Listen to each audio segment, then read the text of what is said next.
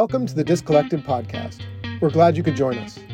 I'm Greg Lambrecht, founder of Intrinsic Therapeutics and one of the inventors of the Barricaid annular closure device. In this four part interview series, Getting the Most from Barricaid, you'll hear from Dr. Pierce Nunley, who you heard from in the first series, and Dr. Adisa Kuršumović, who is a neurosurgeon, interventional neuroradiologist, and radiologist in Villingen-Schwenningen, Germany. You're listening to Chapter 2 Surgical Steps for Implantation. Let's hear from these two great spine surgeons. The next thing that we want to talk about is the device itself and the learning curve for somebody. Obviously, you've done 200, so you're well past that. But how many cases does it take before uh, you start to feel comfortable? I guess you'll need three to five cases to really get comfortable with this implant. What I usually recommend to anyone who starts with this procedure is to try to bundle the patients due to the fact that you decide intraoperatively if the patient will get this implant or not. You might end up in not having implantation.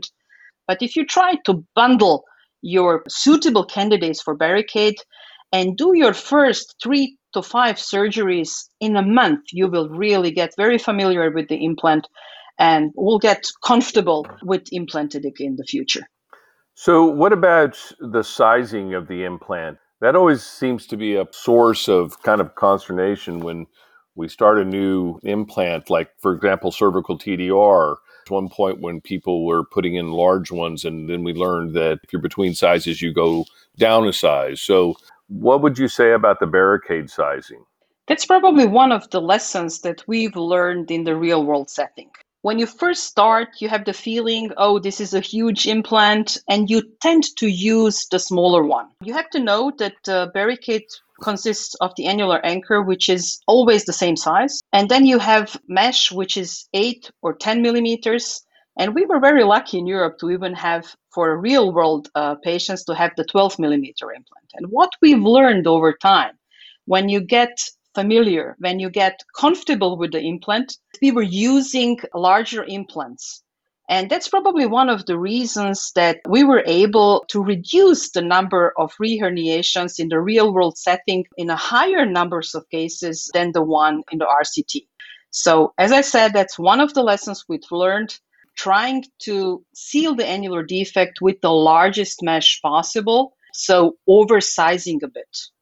So, Adisa, I think the next thing that I would like to go into and mm-hmm. really help our audience understand is the steps that are involved and uh, kind of break this down.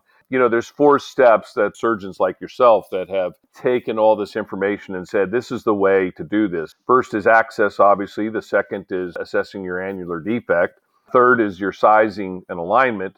And the fourth, obviously, is implantation. So be good to kind of just go through those one at a time if we could and maybe first talk about the access part of it, the OR setup, etc., and what kinds of approaches. Well, the Barricaid surgery is a slightly different than the normal mm-hmm. disc herniation procedure that you're used to do. This is right. a fluoro guided surgery. So you definitely need a fluoroscopic guidance in order to be able to implant it properly. You and your team need to prepare for that. And while using the fluoroscopy, you'll need to have a, really good view to the monitor. So you will want to have monitor in front of you. You do not want to need to turn around and uh, look on the side in able to be very secure in while, while implant. And the positioning of the patient uh, mm-hmm. changes slightly compared to your normal right. disc herniation surgery because you want to stay perpendicular to the disc space and you will have to elevate the patient slightly uh, more than you usually do for a disc herniation patient. And you will end up in having your skin incision probably one to two centimeters more cranial compared to the normal disc procedure because you really want to go straight down to your disc place and not to be oblique in order to have a prior and a correct implantation. That's probably the only thing you will have to think of before starting with the surgery.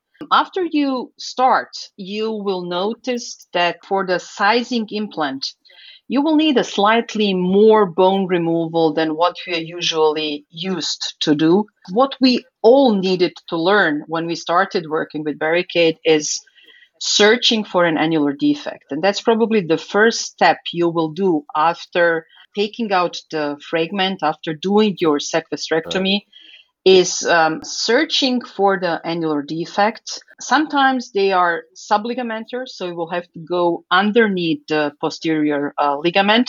And once you find the annular defect, mm. you will want to mm-hmm. visualize it mm-hmm. better. Mm-hmm. I never take knives or any cutting tools enlarging the defect which is already there. So I usually go for the pre existing defect and then visualize it and try to measure it properly. You have these measurement tools that's already intraoperative. That's already the second step, um, hmm. visualizing and measuring the annular defect. And there are probably a few potential mistakes that you can do at this step as well.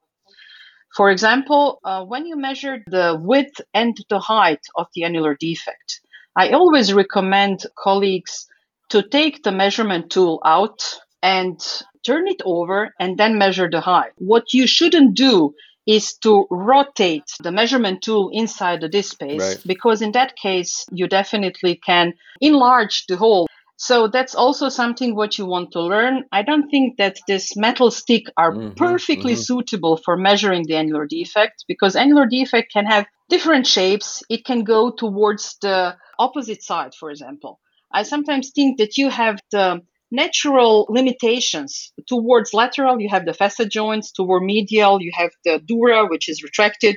So sometimes you feel that you are measuring the annular defect, but you are not precisely or exactly mm-hmm. measuring it. Sometimes it's bigger than it mm. is. So what I used to do is to go inside the annular defect with the hook and especially look to the mm-hmm. contralateral side. If the annulus mm. is competent, if the annulus is okay, or if you have a weak annulus towards the medial side.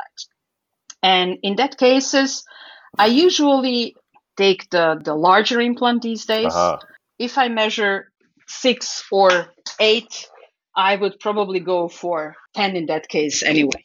Excellent. You know, one of the things that I've find uh, really helps because you talk about where to center your incision is I will take two 18 gauge spinal needles preoperatively and place them and then take a control at that point to precisely do what you're saying to make sure that they're lined up with the disc space above and below so that particularly in obese patients that incision can really move quite a bit if you're slightly off angles i think that's really important particularly if people are using tubes now, concerning tubes, I don't know if those are things that you use, but can this be done through tubes?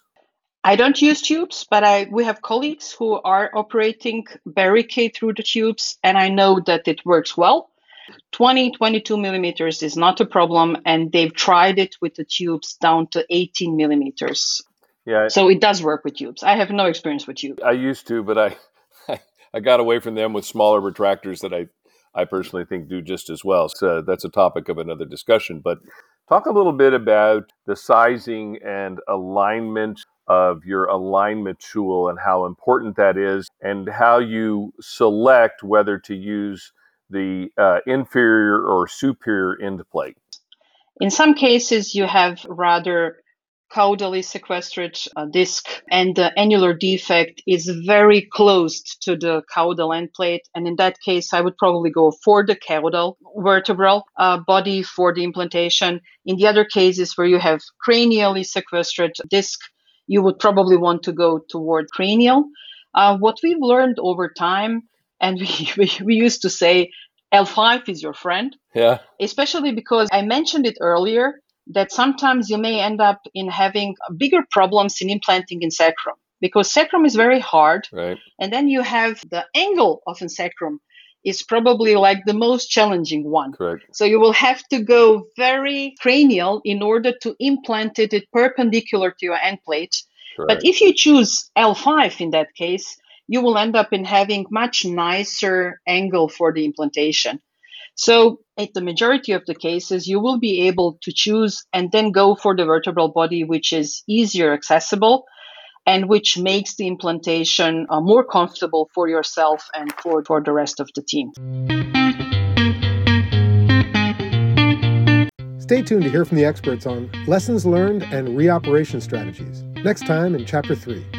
If you enjoyed this podcast, please subscribe wherever you're listening. To watch the entire interview, head over to youtube.com forward slash barricaid.